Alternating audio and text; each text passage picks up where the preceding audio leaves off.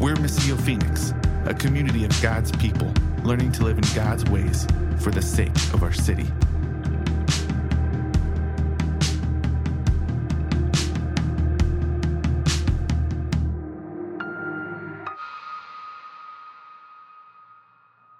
God, thank you that you are faithful to your people. You are faithful to your creation.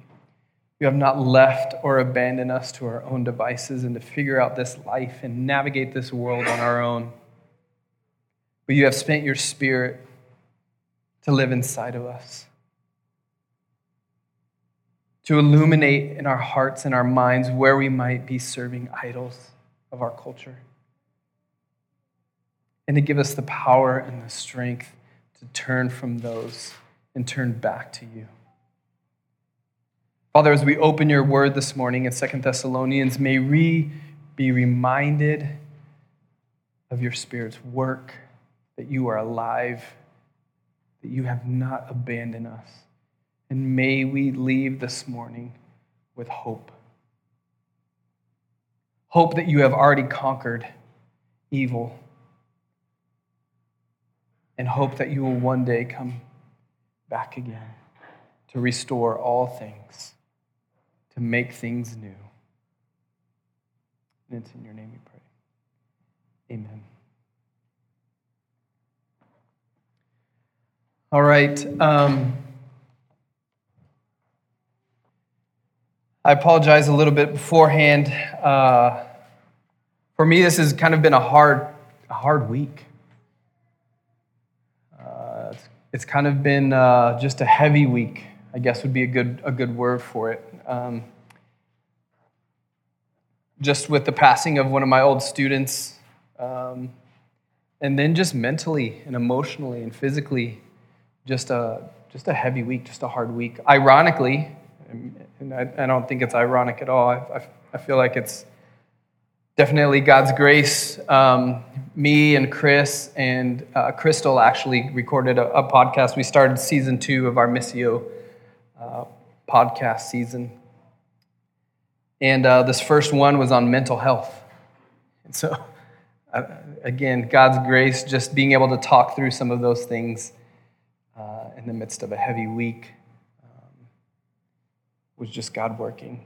So I apologize beforehand. Uh, I, I don't really have the whole mental capacity to, to be alive and, and, and engaging and, and crazy, but I, I might read a lot of this. So I know for those of you that are here, it might not be, be that big of a deal, but I know for those of you joining us on Zoom, um, it, it might be, it might be a little bit easier distracted. So try to stay with me.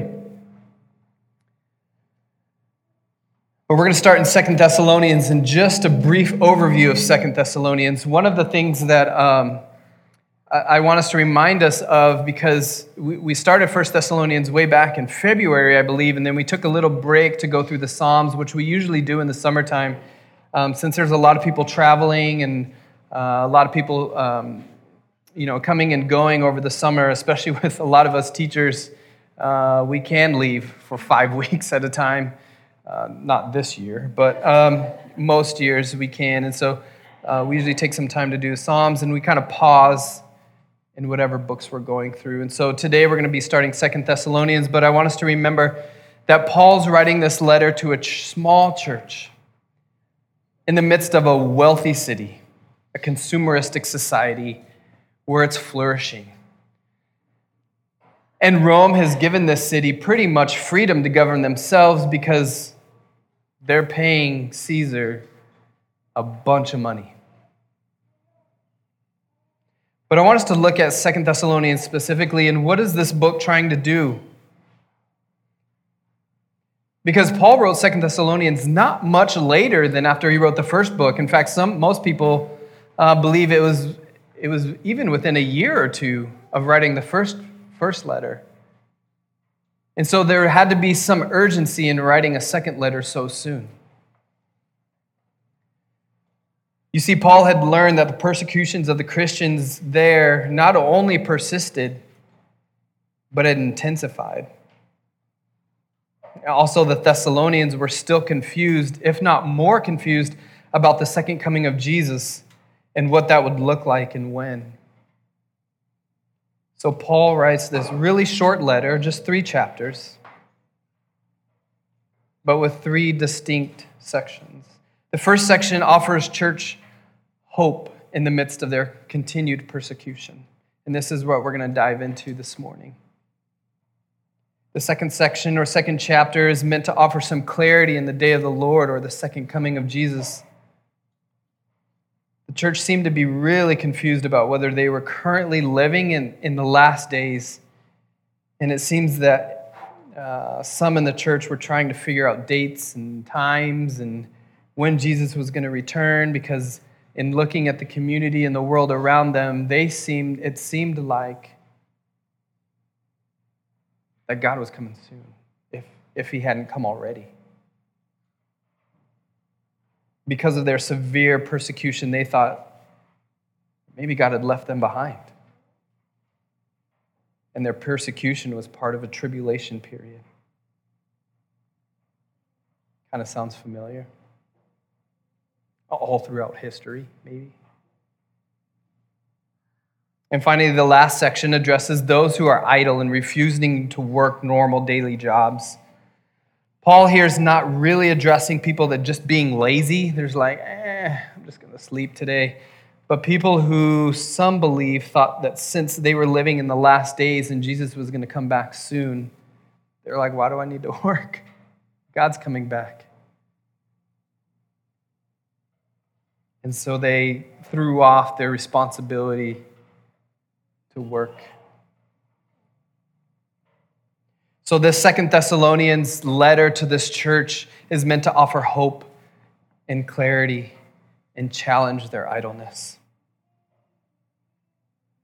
So now that we know what this letter is trying to do, let's let's dive in. Let's let's read Second Thessalonians one, and we're going to read the whole chapter here. Paul, Silvanus or Silas, and Timothy, to the church of the Thessalonians in God our Father and the Lord Jesus Christ, grace to you and peace from God our Father and the Lord Jesus Christ. We ought to thank God always for you, brothers and sisters, and rightly so, since your faith is flourishing and the love each of each one of you has for one another is increasing. Therefore, we ourselves boast about you among God's churches and about your perseverance and faith in all the persecutions and afflictions that you're enduring.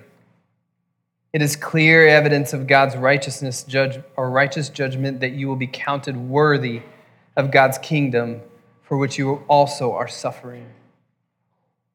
Since it is just for God to repay with affliction those who afflict you, and to give relief to you who are afflicted along with us. This will take place at the revelation of the Lord Jesus from heaven with his powerful angels, when he takes vengeance with flaming fire on those who do not know God and those who don't obey the gospel of our Lord Jesus. They will pay the penalty of eternal destruction from the Lord's presence and from his glorious strength. On that day when he comes to be glorified by his saints and to be marveled at by all those who have believed, because our testimony among you was believed. In view of this, we always pray for you, that our God will make you worthy of his calling, and by his power fulfill your every desire to do good, and your work produced by faith, so that the name of our Lord Jesus will be glorified by you and you by him, according to the grace of our Lord Jesus Christ. Amen. Father, thank you for this letter. God, even though it was meant to a small church in a different time, in a different context, in a different place of the world, may your Spirit still speak through your word to us this morning.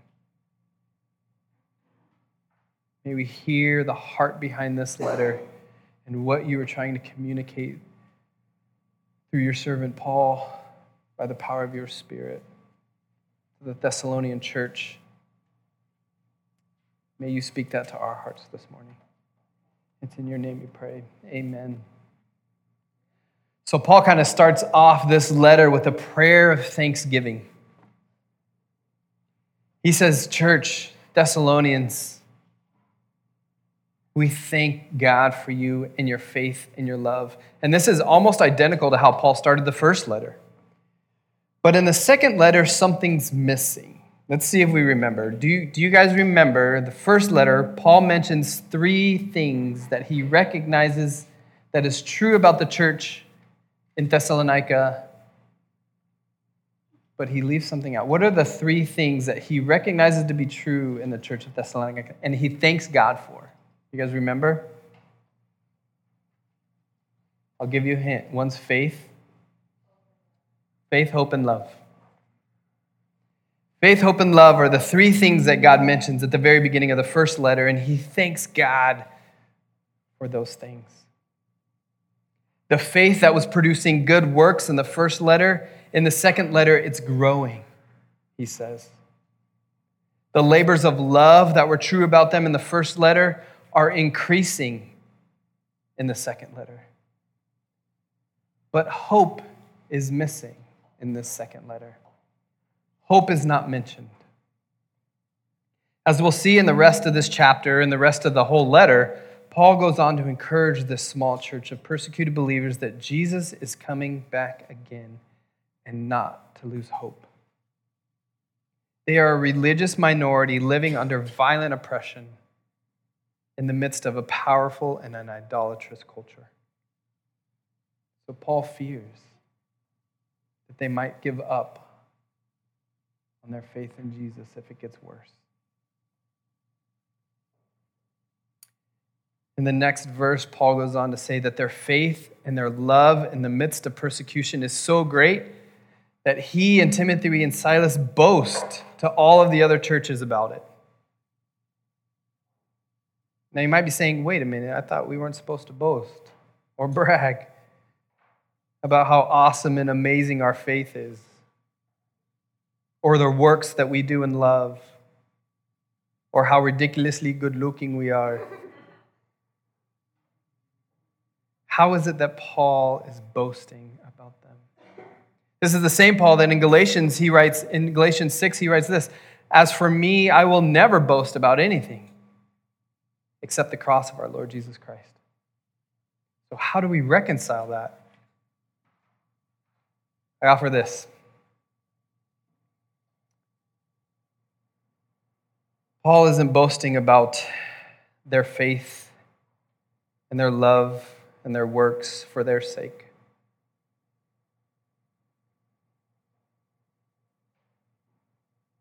He's bragging on the Holy Spirit outworking them.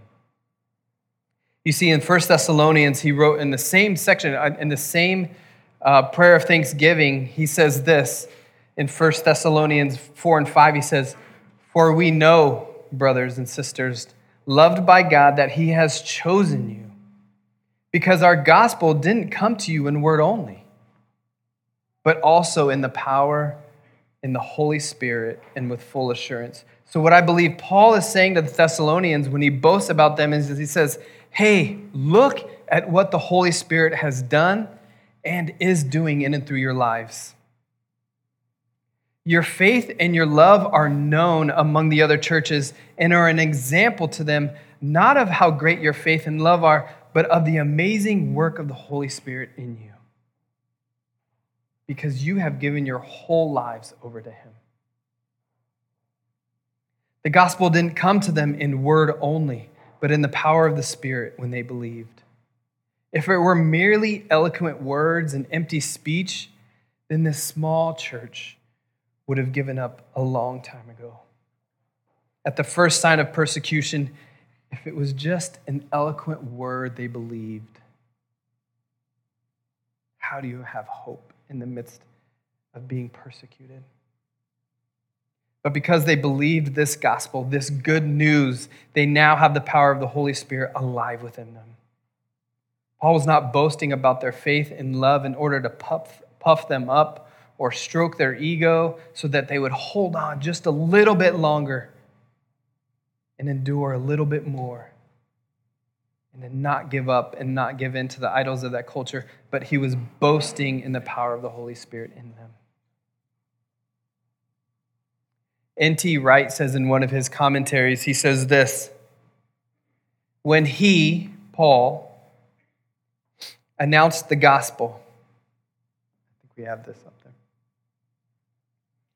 When he, Paul, announced the gospel, the message that the crucified and risen Jesus is the world's true Lord, when he announced this in a town, a village, or city, he didn't see it simply as a set of ideas which might appeal to the rational mind of his hearers, although to be sure, he believed passionately that it made sense at the deepest levels of mind and heart. Nor did he see it as offering people an emotional experience, which they would simply enjoy for its own sake. Paul saw the gospel as this strange vehicle or vessel of God's grace through which the true and living God reached out to woo and win the hearts, minds, bodies, and whole lives of people who up until then had not known this God. That the proclamation and the preaching and the teaching of this gospel was God's grace to move in and amongst the hearts of his people. That before they did not know this God, through the preaching of this word, definitely through mind came to understand, made sense, but reached down into their deepest levels of the soul to woo them to this living God. And so as Paul boasts about what he sees the Holy Spirit working and doing in them, we're invited into that. Like I said earlier, this week was kind of a heavy week. There were a lot of days where I didn't feel like doing anything. Like there were a couple days where I just, I, I'm like, man, what can I quit? Can I quit my job? No. Can I quit parenting? No. But there was this day where I was just, I was done. I was ready to be done.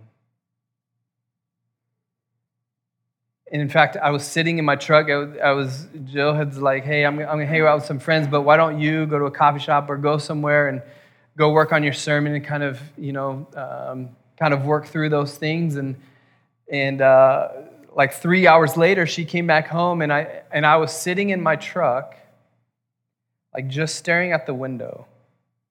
And I had no, I like I, I couldn't go anywhere. I didn't know where I was gonna go. Didn't know what I was gonna do. I was like numb.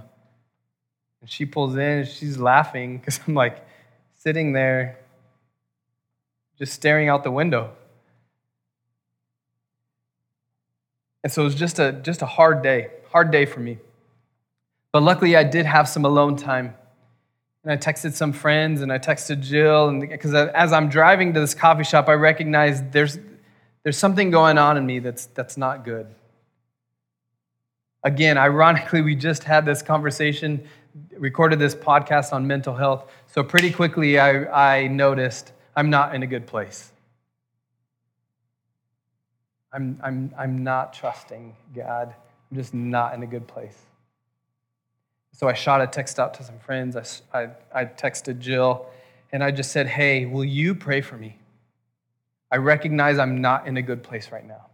It's not an emergency, bad place, but I'm just not, I'm, I'm not fully here. Everything in me wants to withdraw and be done. And so as I spent some time, some alone time, just processing through this, and I, and I just prayed and I sought God, pretty quickly, I started to see the lies that I was believing. Pretty quickly, I started to write down, I'm overwhelmed. These are the things that are overwhelming me. These are the, these are the lies that I'm currently believing about myself. This is where I'm comparing myself to other people, and I see where I'm not measuring up. But I recognize that pretty quickly, that it's me comparing. Pretty quickly, I recognized, hey, This, this lie that I'm believing, what is overwhelming me is fear. And it's a fear of failure. And so I tell you all this not to um, dump this on you. But I share this because this day I was able to see the evidence of God's Holy Spirit working in me. Because most times when I'm in a bad place, it's it's it's kind of a few day long process for me. It's like, I, and I immediately withdraw. I immediately go inward, and I try and process everything on my own, and then I might tell everybody about it. But as I laid in bed at the end of this day, I couldn't help but thank God and recognize the Holy Spirit at work within me. Because pretty quickly, the Holy Spirit brought to mind, that's a lie. That's out of fear. You're comparing.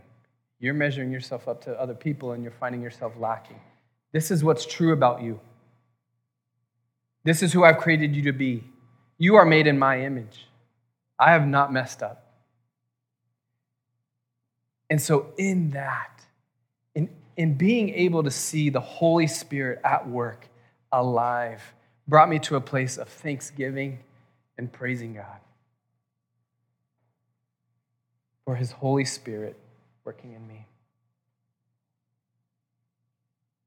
And I would suggest to us, church, that we maybe take some time. Where is the Holy Spirit at work in me? Where have I seen the Holy Spirit cause me to recognize, oh, I'm believing a lie. I'm comparing.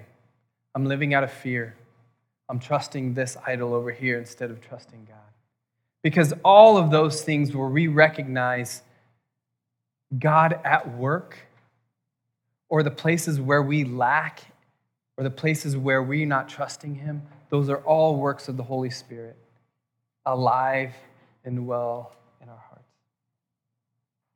So Paul boasts of their faith and their love, not to puff them up, but to give them an example of, hey, God is at work in you. Don't give up. Don't lose hope.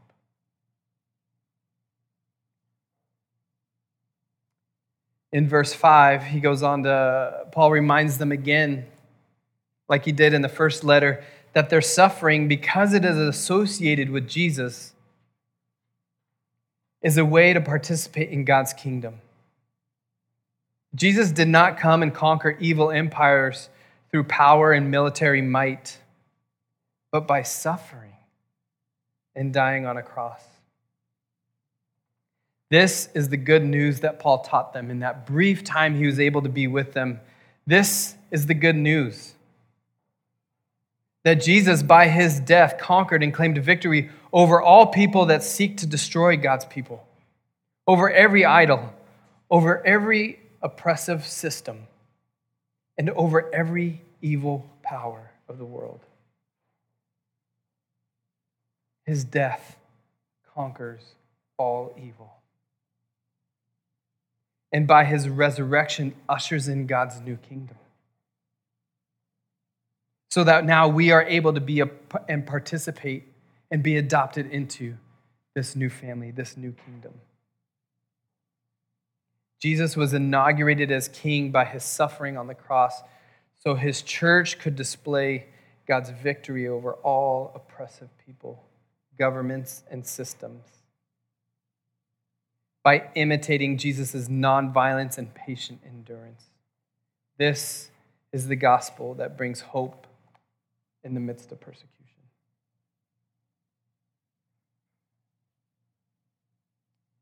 And Paul also offers them hope that when one day Jesus comes back, there is going to be judgment.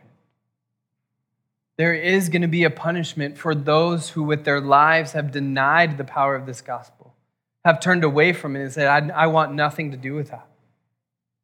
He reminds them that this is not going to last forever. One day Jesus will return.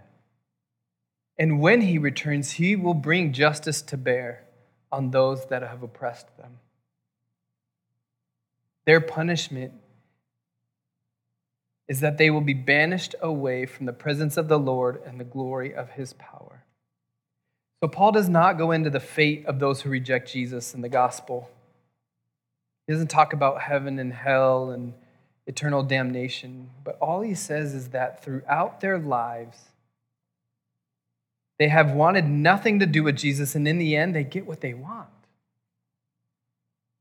To be forever cut off from a relationship with the God of all creation. The reminder of Jesus will return one day and bring his justice to bear is meant to give these Thessalonians hope. Now again, this is a letter to a small church that's living amongst an oppressive and idolatrous culture. They're being oppressed and killed because they're not worshiping the idols of that culture. They're worshiping the true and living God with their whole lives. And their lives are so radically different than the rest of the communities around them that they stand out. They have given their whole lives to this gospel. And by the power of the Holy Spirit, all of life is being transformed to look and live more like Jesus. This hasn't changed in all of history. We still live in and amongst an idolatrous culture. Our culture still worships many idols, and many idols of our culture demand our allegiance. There are many idols of our culture that seduce us to align our lives with something other than God.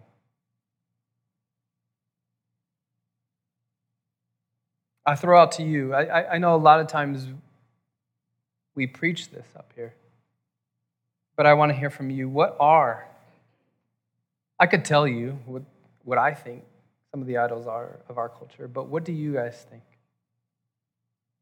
What do you guys see as some of the idols of our culture? Can we name some of them? Even the Zoomers, you can participate if you want to throw something out. On Netflix. Netflix? Yes. Yes, when you're neglecting responsibility to watch binge watch Netflix, that might be an idol. When your life revolves around Netflix, yeah, that's a, that's a good one. What else? What are some other idols? Money. Yeah. Very easily our lives are aligned with that. Yeah, Tammy?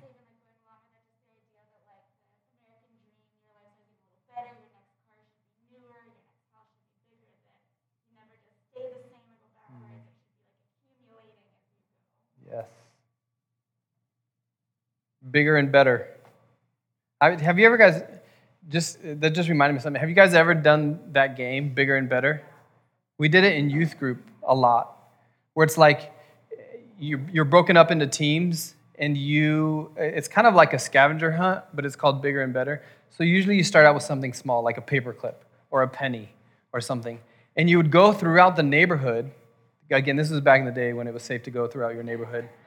Um, but you'd go throughout the neighborhood and you just knock on doors and basically say, hey, I have a penny. Will you give me something bigger or better? I'll trade you. And the person that came back to youth group with the biggest or best thing won, but you would get, I mean, you would get some crazy. I heard a story. It never happened when I was, but someone was actually given a car. I swear. I don't know if it's true, but that's a story that I heard in our youth group. That, and so I don't know if they just told us that, you know, to like make us go out and try and get a car. You know, like uh, I think a couple times we did ask, like, do you have a car you're wanting to get rid of? Or a paperclip? Um, but yeah, it just reminded me of that. But that is ingrained in our culture. You should be getting bigger and better. Bigger houses, better cars. Yeah. Good one. Thanks, Tammy. Anything else? Any other idols of our culture?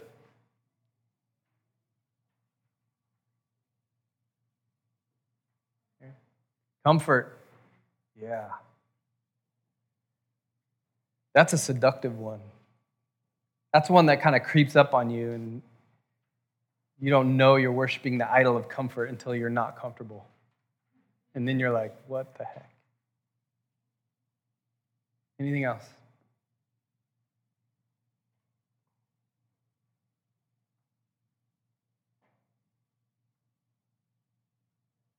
Yeah, there's a lot of them. Consumerism, political idealism, nationalism, racism, all the isms we kind of talk about. Things we worship in our culture. Things our culture worships. But in the midst of this, Missio, in the midst of our idolatrous, idolatrous culture, our full allegiance in life should be fully committed to the ways of Jesus. So much so that our lives, our speech, our faith, our love and hope stand out as being noticeably different. Not for our own glory, but to the glory of God our Father.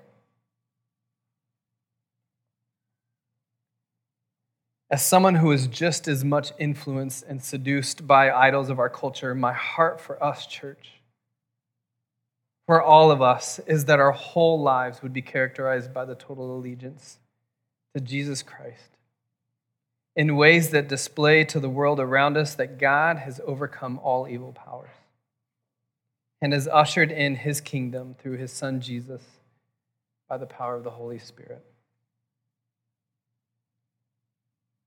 I I went ahead and, and just uh, as I was thinking through and praying through this letter, um, I went ahead and wrote a prayer of thanksgiving to you, to us, Missio, as if I was writing this letter to a small church in the midst of an idolatrous culture to give hope and encouragement of what I see to be true of us and our church family, and to encourage us to not give up hope. Because in this time, especially in the midst of a pandemic, protests, uh, the realization and the, the weight of racism in our country, political idealism and the division that it causes, it's an election year, which creates even more chaos and division. This is a letter that I wrote to you, to us. From Chris and Anthony, to the Church of Missio de Phoenix, in God the Father, Son Jesus Christ, and the Holy Spirit, grace and peace to you. Our Lord is faithful to always bring you all to mind when we pray to him. We are encouraged by your unity in the Spirit. Though we live in a culture where the enemy is actively causing division among, even among the saints, we have seen the Spirit at work in your hearts and your minds as you move toward one another in love and faithfulness. You continue to make every effort to keep the unity of the Spirit through the bond of peace, and with all humility and gentleness. We encourage you to continue to walk faithfully in the mission you have been called to by sharing the good news of the gospel of our Lord Jesus Christ in all areas of your life to all people. Family, you are a blessing to our lives, and we count it as a privilege to have the opportunity to share in this journey of glorifying our God in all things. May he continue to be glorified by you and you by him. Amen. As Chris and I, as Chris and I kind of worked through this, it is evident, family, to us, while we have diversity in not just race, we have diversity in educational views, in political views, in all of these different areas of life and work and relationship. We are a diverse family, but we have seen the work of the Holy Spirit in this church to move towards unity and peace with all gentleness and humility. We have seen you guys move toward one another, even though we may not think the same or believe the same things or have the same opinions. We have seen you move in grace and love with gentleness and humility toward one another. And with that, have shown this divisive, idolatrous culture what it means to be a family of God, a family of missionary servants. So that is what that letter was saying. It's an honor and privilege to be able to do this journey with some great, amazing people. Let's pray. Father, thank you. Thank you that that is evidence of your work,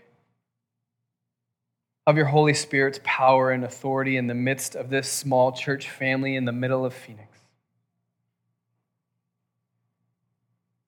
God, that if it was left up to us, we'd be seduced by the idols of this culture because it's easier, it's comfortable. But God, we know that those idols are empty. And while they may bring satisfaction for a short time, God, they do not last. But the everlasting peace and grace and mercy and faithfulness and love and justice are found in you.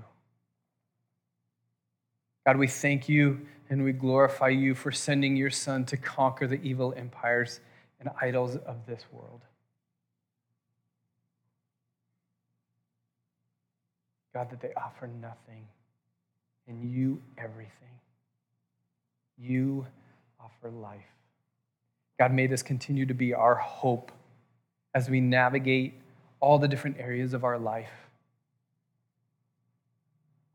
May our total allegiance be to you, Father. And that may our lives reflect that. It's your name we pray. Amen.